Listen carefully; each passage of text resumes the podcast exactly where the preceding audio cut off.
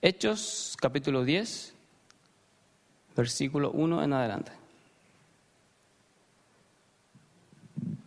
¿Tienen todos? Amén. Amén. Dice la palabra de Dios. En Cesarea vivía un oficial del ejército romano llamado Cornelio, quien era un capitán del regimiento italiano. Era un hombre devoto, temeroso de Dios, igual que todos los de su casa. Daba generosamente a los pobres y oraba a Dios con frecuencia. Una tarde, como a las tres, tuvo una visión en la cual vio que un ángel de Dios se le acercaba. Cornelio, le dijo. Cornelio le miró fijamente, aterrorizado. ¿Qué quieres, Señor? le preguntó al ángel. El ángel, el ángel contestó, Dios ha recibido tus oraciones y tus donativos a los pobres como una ofrenda. Ahora pues, envía a algunos hombres a Jope y manda llamar a un hombre llamado Simón Pedro. Él está hospedado con Simón, un curtidor que vive cerca de la orilla del mar. En cuanto el ángel se fue, Cornelio llamó a dos de, sus, de los sirvientes de su casa y a un soldado devoto, que era uno de sus asistentes personales. Les contó lo que había ocurrido y los envió a Jope. Al día siguiente, esta, tenemos que cambiar un poco de escenario. Eh, el otro era la casa de, de, Simón, ahora estamos en donde va a estar Simón Pedro. Al día siguiente. Mientras los mensajeros de Cornelio se acercaban a la ciudad, Pedro subió a la azotea a orar. Era alrededor del mediodía y tuvo hambre. Pero mientras preparaban la comida, cayó en un estado de éxtasis. Vio los cielos abiertos y algo parecido a una sábana grande que bajaba por sus cuatro puntas. En la sábana había toda clase de animales, reptiles y aves. Luego una voz le, le, dijo, levántate, Pedro, mátalos y come de ellos. No, Señor, dijo Pedro, jamás he comido algo que nuestras leyes judías declaren impuro e inmundo.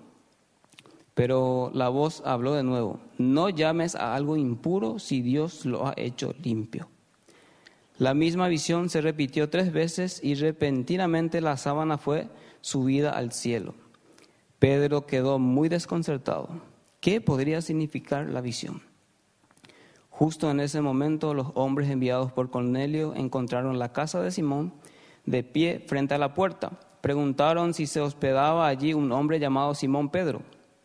Entre tanto, mientras Pedro trataba de descifrar la visión, el Espíritu Santo le dijo, tres hombres, han venido a buscarte. Levántate y baja, vete con ellos sin titubear, no te preocupes, porque yo los he enviado. Entonces Pedro bajó y dijo, yo soy el hombre que ustedes buscan. ¿Por qué han venido? Ellos dijeron, nos envió Cornelio, un oficial romano es un hombre devoto y temeroso de Dios, muy respetado por todos los judíos. Un ángel santo le dio instrucciones para que vayas a su casa a fin de que él pueda escuchar tu mensaje. Entonces Pedro invitó a los hombres a quedarse para pasar la noche. Al día siguiente fue con ellos acompañado por algunos hermanos de Jope. Llegaron a Cesarea al día siguiente. Cornelio los estaba esperando y había reunido a sus parientes, amigos cercanos. Cuando Pedro entró en la casa, Cornelio cayó a sus pies y lo adoró. Pero Pedro lo levantó y le dijo, ponte de pie, yo soy un ser humano como tú. Entonces conversaron y entraron en donde muchos estaban reunidos. Pedro les dijo, Ustedes saben que va en contra de nuestras leyes que un hombre judío se relacione con gentiles o que entre en su casa, pero Dios me ha mostrado que ya no debo pensar que alguien es impuro o inmundo. Por eso, sin oponerme, vine aquí tan pronto como me llamaron. Ahora díganme por qué enviaron por mí. Pasamos al versículo 44. Dice, mientras Pedro aún estaba diciendo estas cosas, el Espíritu Santo descendió sobre todos los que escuchaban el mensaje. Los creyentes judíos que habían llegado con Pedro quedaron asombrados al ver que el don del Espíritu Santo también era derramado sobre los gentiles. pues los oyeron, los oyeron hablar en otras lenguas y alabar a Dios. Entonces Pedro preguntó, ¿puede alguien oponerse a que ellos sean bautizados ahora que han recibido el Espíritu Santo, tal como nosotros lo recibimos? Por lo tanto, dio órdenes de que fueran bautizados en el nombre de Jesucristo. Después, Cornelio le pidió que se quedaran varios días con ellos. Hasta ahí la palabra de Dios.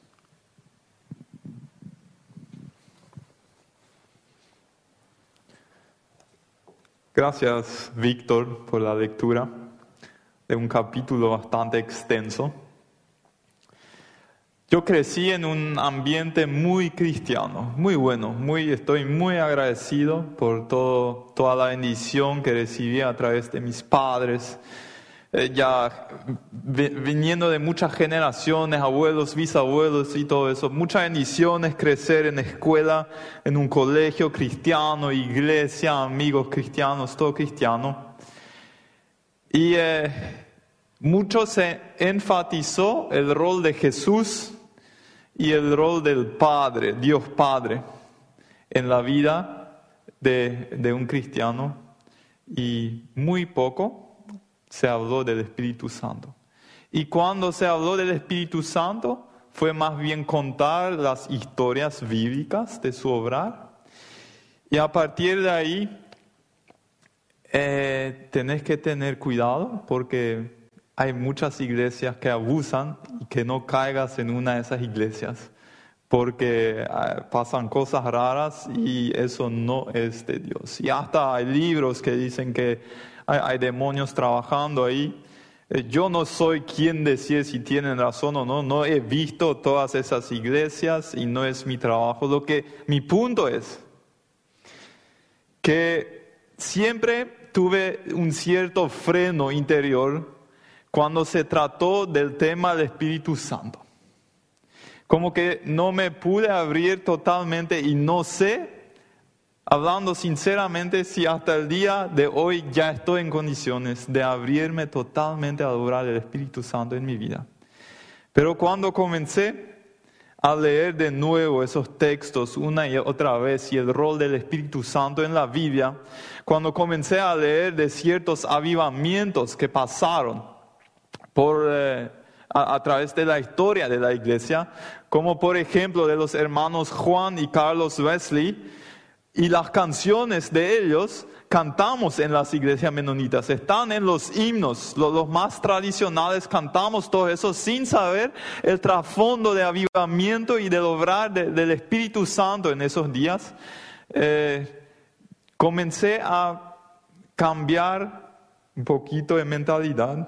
Y es interesante, en el año 1906 se inició lo que hoy conocemos como el movimiento pentecostal, las iglesias pentecostales carismáticas. Hoy en día se estima que tienen 300 millones de, integrantes. Y en el año, 100 años después, en el año 2006, en Pasadena, Estados Unidos, se juntaron pentecostales y menonitas para festejar juntos 100 años de la iglesia pentecostal y recordaron que tienen varias cosas en común. Y si leemos acerca de las raíces de los menonitas, de los anabautistas, encontramos que fuimos considerados el movimiento carismático dentro de la reforma. O sea, nuestras raíces son bastante locas en ese sentido, ¿sí? fuera de la caja, fuera de lo común. Lo que pasó que después hubo abusos, hubo personas, profetas, que se levantaron y dijeron, el Espíritu Santo me dijo eso totalmente contrario a la palabra. Y eh, Jesús va a venir acá en este lugar, a fecha y hora, todo ya claro. Y eso nos llevó a tomar cierta distancia.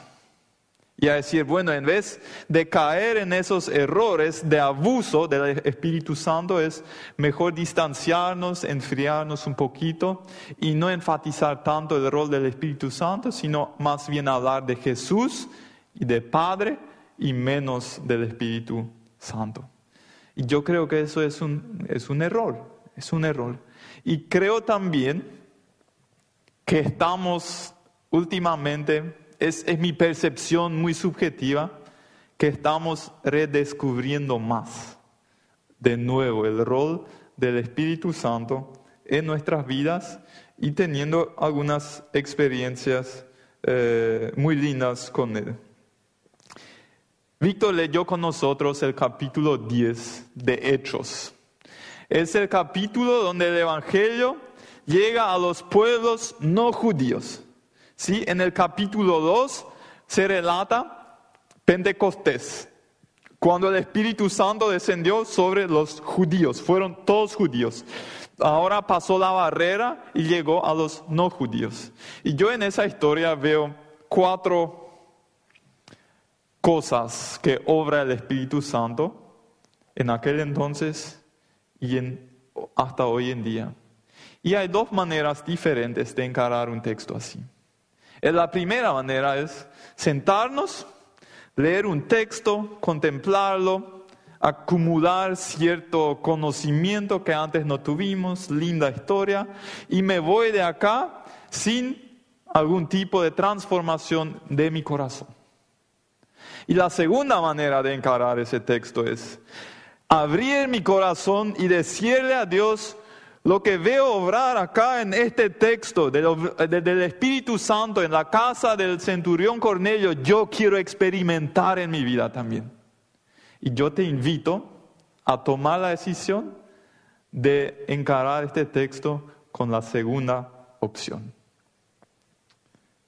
Vamos a nuestras cuatro verdades acerca del Espíritu Santo. Primero, el Espíritu Santo nos guía más allá de las barreras. Tenemos acá dos protagonistas, aparte del Espíritu Santo en nuestra historia. Primero está Cornelio, ¿sí? un centurión, un oficial, un capitán. Él estaba sobre 100 soldados, él era el jefe. Él no era judío, pero simpatizaba con la fe de los judíos y ya había incorporado unas cuantas eh, maneras de vivir su fe, pero seguía siendo gentil. Y en una de esas, cuando está orando, de repente le aparece el ángel y le dice, yo quiero que envíes a algunos hombres a una ciudad que está a 48 kilómetros de acá y para que busquen a un hombre llamado Simón Pedro para que venga a tu casa a darte algunas explicaciones acerca de lo que Dios quiere hacer en tu vida. Acá el tipo, si nos ponemos en el lugar de Cornelio, él probablemente no sabía que es un ángel. Los judíos sí conocían, ¿sí? Pero él probablemente no. Él probablemente no sabía quién es Simón Pedro. ¿Quién es ese tipo al quien tengo que invitar a que venga a mi casa? Y él tenía que enviar a tres hombres a un largo viaje, teniendo en cuenta que tenían, a pie tenían que buscarle y volver otra vez.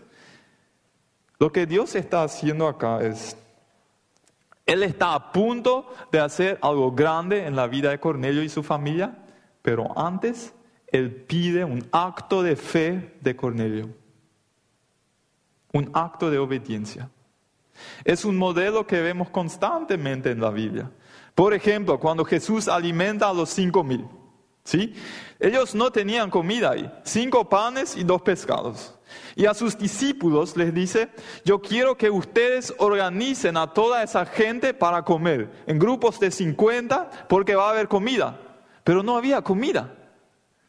¿sí? Pero los discípulos en fe obedecieron porque sabían que enseguida Jesús va a hacer algo grande. A veces, antes de que Dios haga algo grande en nuestras vidas, Él pide que nosotros hagamos un paso de fe y de obediencia. Gracias a Dios, Cornelio respondió y entonces se fueron. Y después, ¿cómo fue en el caso de Pedro? Pedro era un judío verdadero. Los judíos, los hombres, solían orar una triple oración. Eso nos dicen los historiadores, los estudiosos de la cultura. Un triple agradecimiento cada mañana. Un hombre judío agradecía, gracias Señor por no hacerme esclavo, por no hacerme mujer y por no hacerme gentil. ¿Sí? los tres males más grandes que existen. No, yo. Pero es, esa oración era, y, demuestra, no, no, hoy no vamos a entrar en el tema de mujer, es otra serie de prédicas. Vamos a entrar en el tema de las barreras culturales que habían acá. ¿sí?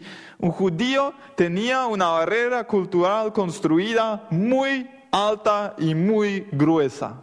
Él no se mezclaba con gente no judía. Mi papá me contó hace poco que su bis, bis, bisabuela es una judía, de sangre judía.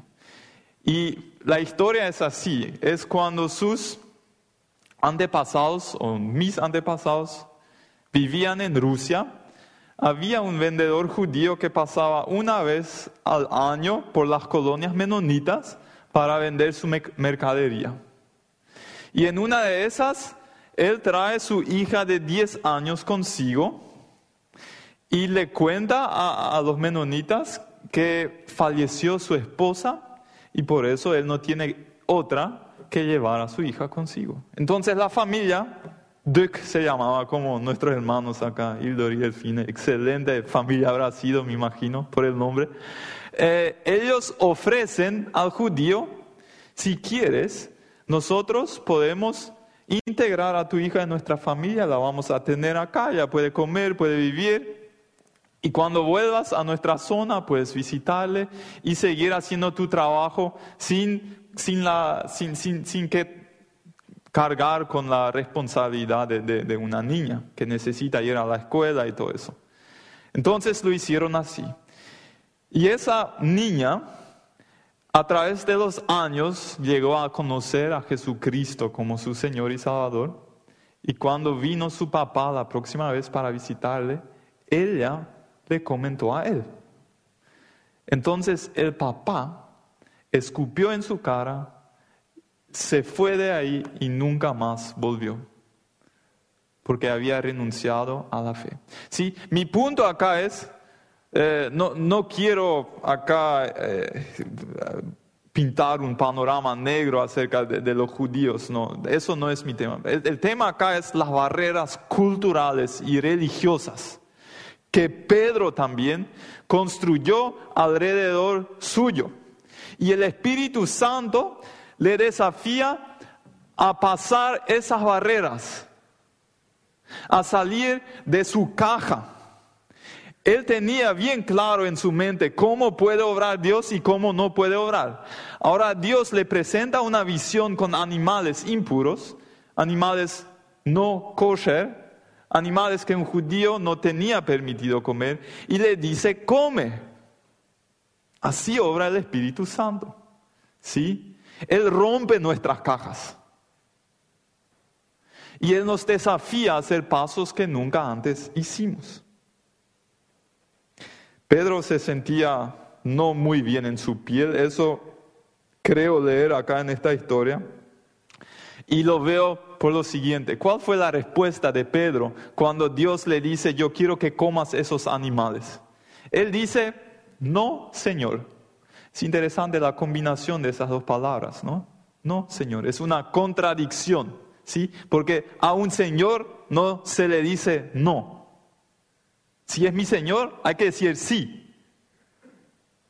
Pero él dice, no, Señor. Eso demuestra la, tensión interior que el obrar del Espíritu Santo provocó en la vida de Pedro.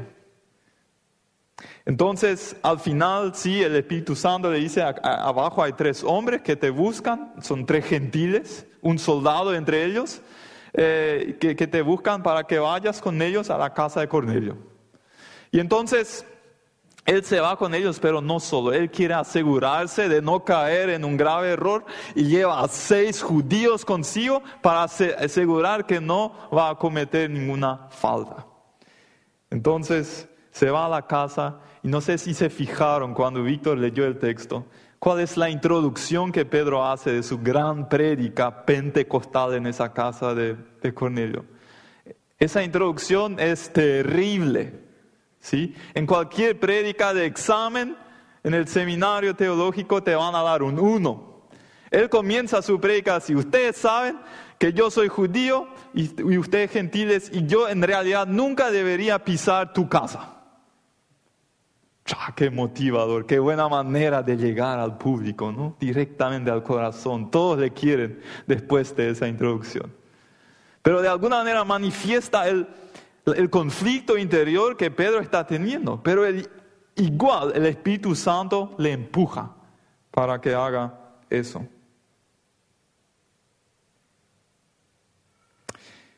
El gran predicador Charles Spurgeon cuando predicó acerca de este texto, él dijo lo siguiente, hermano, sacúdete un poco. Si eres demasiado preciso, que el Señor no te prenda fuego, no, que el Señor te prenda fuego y consume tus ataduras de formalidades burocráticas. Si te has vuelto tan inapropiadamente apropiado, que no puedes cometer una apropiada impropiedad, entonces ora que Dios te ayude a ser menos apropiado, porque hay muchos que nunca se salvarán por tu instrumentalidad mientras estudias la propiedad. ¿Qué significa eso? A veces arrastramos buenas tradiciones bien intencionadas del pasado, que en algún momento del pasado cumplieron una buena función, y creemos que ciertas reglas humanas tienen el mismo valor que, que, las reglas de la Biblia, que las directrices que Dios nos da en la Biblia, pero justamente el cumplimiento de esas reglas bien intencionadas evita que nosotros lleguemos a más gente con el Evangelio.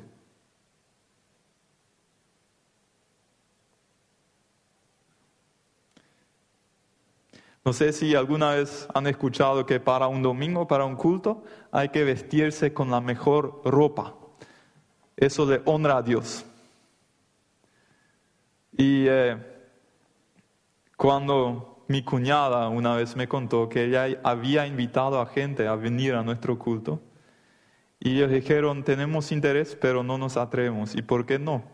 Porque todos se visten tan lindo y nosotros no tenemos esa misma ropa.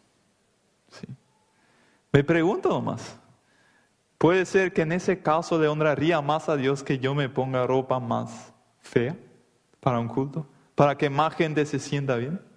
Pregunto. ¿Sí?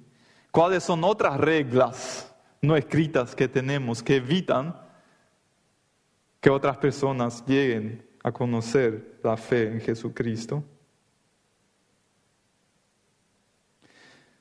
El Espíritu Santo nos guía más allá de las barreras. Cuando hice mi voluntariado en el Cervome, en el albergue, una vez tuve la oportunidad de, ir con algunas personas en una combi a las chacaritas para visitar a algunos padres de los niños que están en, el, en el albergue. Y entonces cuando entramos en esas calles bastante angostas, ya me comenzó a dar miedo y cuando me, me, dijeron que acá nadie se atreve a entrar sin un buen grupo de policías, pero no vi a ningún policía, entonces ya comencé a preocuparme y, y, y pregunté, ¿y por qué entramos nosotros entonces? Y a nosotros ya nos conocen. Por eso no nos van a hacer nada, fue la respuesta. Después reflexioné, alguien alguna vez entró por primera vez en ese lugar para sacar a esos niños. Alguien alguna vez se dejó guiar por el Espíritu Santo, traspasó las barreras, los límites para alcanzar a esa gente para que en el albergue puedan escuchar el Evangelio. Gracias a Dios por esas personas. Si vos sos creyente hoy es porque alguien alguna vez pasó los límites, las barreras para alcanzarte. Gracias a Dios por esas personas. Hay personas más allá de nuestras barreras, más allá de nuestros límites, que nos esperan y el Espíritu Santo nos va a guiar a esas personas. Y nosotros vamos a decir, sí, aquí estoy. Vamos al segundo. El Espíritu Santo obra de manera sorprendente. Sí, hay varias sorpresas en esta historia, varias. Sí, ah, que un ángel le aparezca a un gentil es una sorpresa. Él no tenía una noción de lo que es un ángel.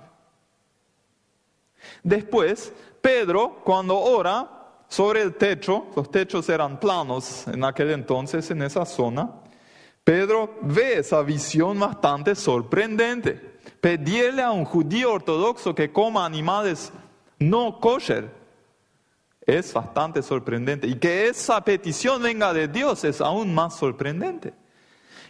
Y ahí Pedro entró en éxtasis. Tampoco es algo de todos los días. ¿sí? Entró en éxtasis y no sabía cómo reaccionar a esa triple.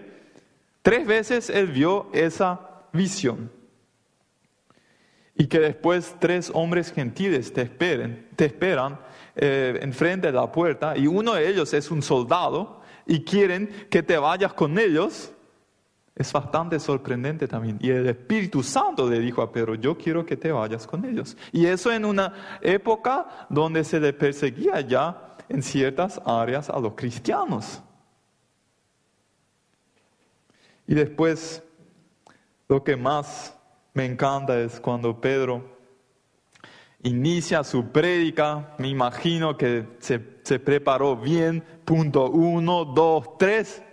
Aprendió eso en el seminario con Jesús, que cada prédica buena tiene que, tener, tiene que tener tres puntos. Y en el primer punto el Espíritu Santo ya le interrumpe. Nadie más presta atención. ¿Saben qué? Si un pastor no le gusta algo es cuando la gente no le presta atención. Y si no puedes prestar atención, por lo menos tienes que aparentar para que el pastor se sienta bien. Y a, esos, esas bodas, ¿sí? Cuando los novios creen que las fotos y los videos son más importantes que la boda en sí. Y entonces estás ahí con la ceremonia religiosa y hay cinco o seis tipos ahí vestidos todos en negro haciendo fotos, filmando. Y peor es los drones que vuelan ahí, ¿sí? Todo el mundo mirando a los drones y nadie te presta atención. Si alguien por acá planea casarse, piensen en eso, por favor. ¿Sí? La boda es más importante que las fotos. Las fotos también son importantes. Pero esa enseñanza no la, saca, no, no la saco en nuestro texto bíblico. Lo que sí no le habrá gustado en un primer instante, me imagino, que el Espíritu Santo le interrumpa. Porque él no pudo ver el Espíritu Santo. Él de repente ve y escucha personas hablando en lenguas, profetizando. Y todos los detalles no tenemos relatados en el texto. Y Pedro, y eso tenemos que reconocer, él tuvo la fortaleza, la sensibilidad y la humildad para tirar su agenda y decir, yo me someto a la agenda del Espíritu Santo a partir de ahora. Y a veces pienso, Espíritu Santo, ¿por qué no nos interrumperías de esa manera en algunos de nuestros cultos. Porque nunca yo he experimentado algo así. Por si acaso soy demasiado estructurado, no sé, puede ser, porque sí lo soy, porque la estructura me ayuda, me da estabilidad, amo a la estructura. Pero yo quiero tener suficiente flexibilidad para dejarme interrumpir por el, por el Espíritu Santo cuando Él lo quiere. Nosotros los seres humanos tenemos una resistencia natural al cambio y también cuando se trata de lo que yo creo que como Dios debería manifestarse y debería obrar en nuestras vidas. En el caso de Pedro, lo vemos cuando él después, en el capítulo 11, la, historia sigue después, ¿sí? En, Hechos. Cuando él volvió a la iglesia en Jerusalén, los judíos le criticaron fuertemente. ¿Cómo pudiste entrar en, la casa de ese incircunciso, predicarle el evangelio y hubo manifestaciones del Espíritu Santo supuestamente? Entonces Pedro le dice más o, más o menos así en el versículo 17 del capítulo 11. Sí, yo sé, pasaron muchas cosas que no tenía planeado, que yo no sabía que iban a pasar, pero ¿quién soy yo para decirle a Dios cómo tiene que manifestarse? Somos tan prontos, tan rápidos en juzgar a las otras iglesias si ahí se manifiesta de manera diferente a lo que yo estoy acostumbrado. Y es un pecado. ¿Quién soy yo para decir, no, de esa manera no se puede? Cuando la gente se cae adorar, no se puede. Eso es del diablo. ¿Quién soy yo? Si Dios decidió manifestarse así, que lo haga. Si hay gente que llora horas después de una oración por haber sido tocada por el Espíritu Santo, ¿quién soy yo para decir, no, eso no puede ser de Dios? Hay gente que se ríe, un gozo profundo, ¿sí? Por el Espíritu Santo. ¿Quién soy yo para decir, no puede ser de Dios? Si la Biblia misma habla de un gozo profundo que el Espíritu Santo nos da. Que en ciertos casos haya abuso, puede ser. Pero donde Dios me dice que yo soy el encargado del juez de decir esto es de Dios y esto no es de Dios. Claro, cada pastor en su iglesia tiene la responsabilidad de ayudar a discernir. Pero simplemente apuntar constantemente a otras iglesias y a otros cristianos porque ahí el Espíritu Santo obra de manera diferente que a la mía, no es mi deber. No lo es.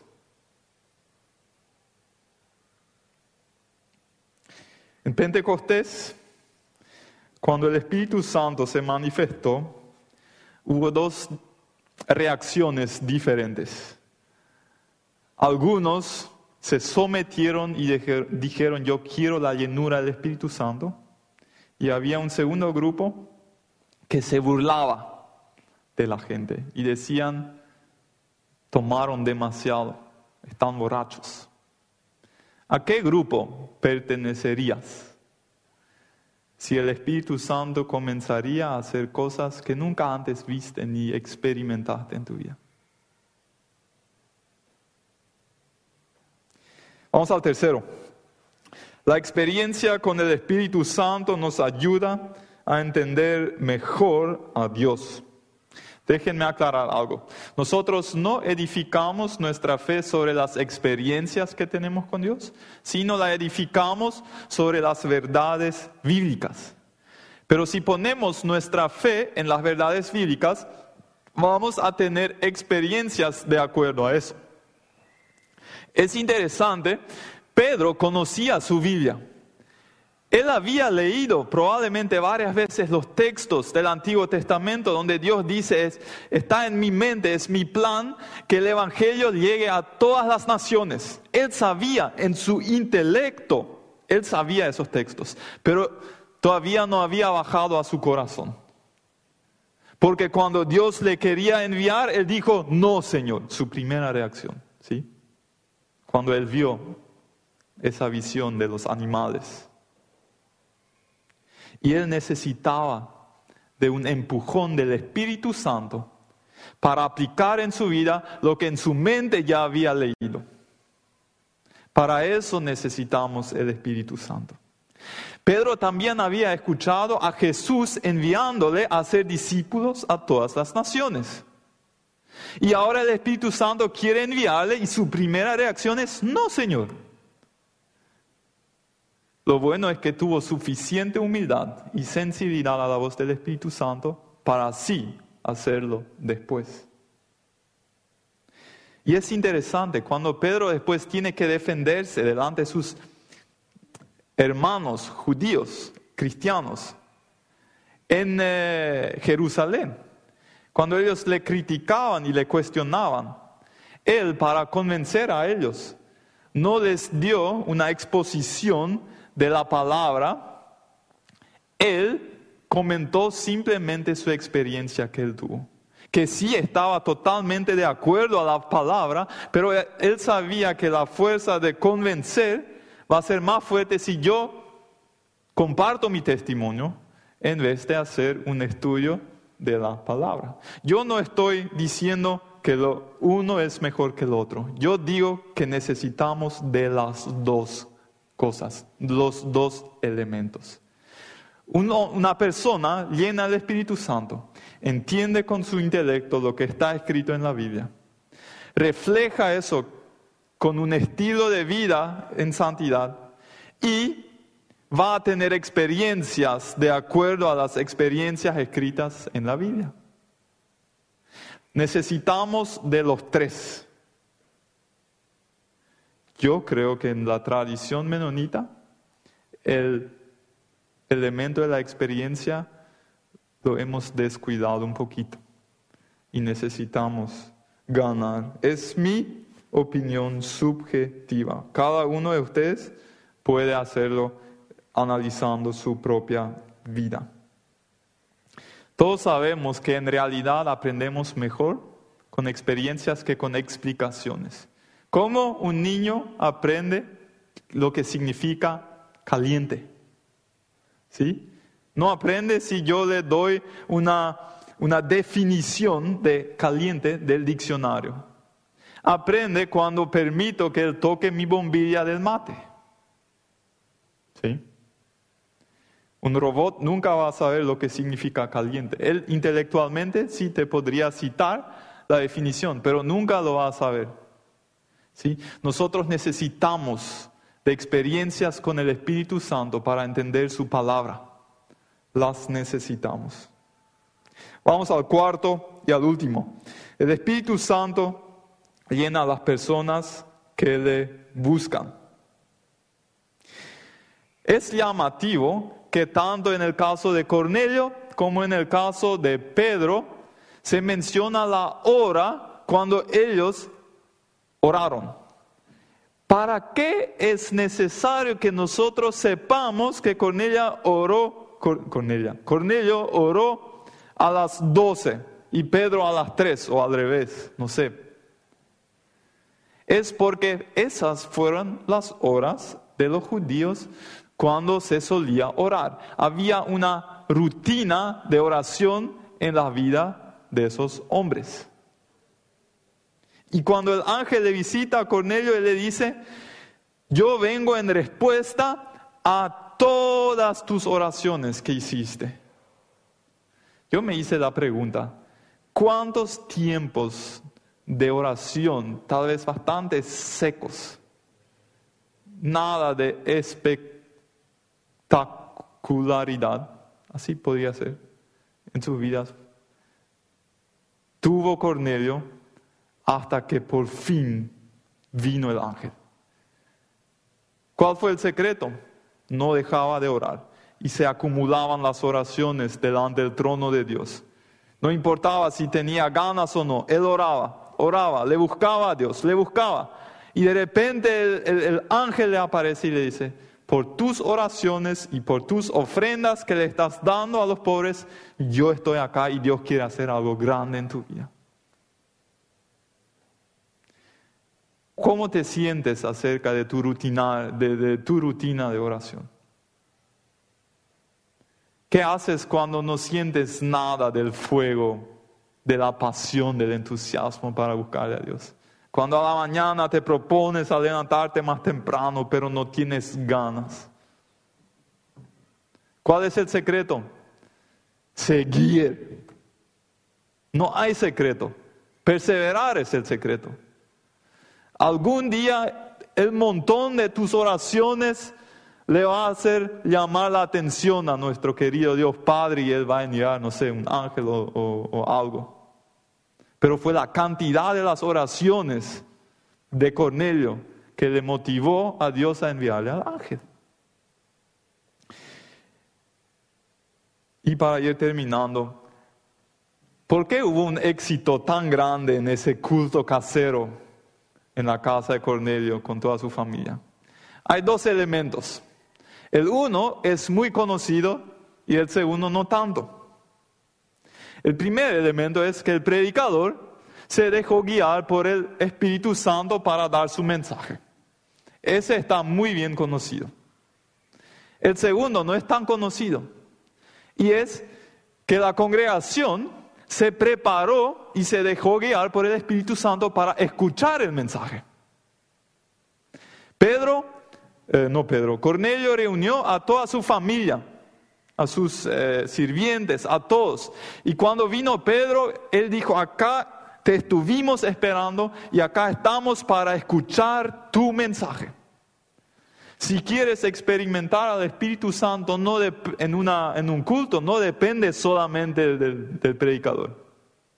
También, pero no solamente.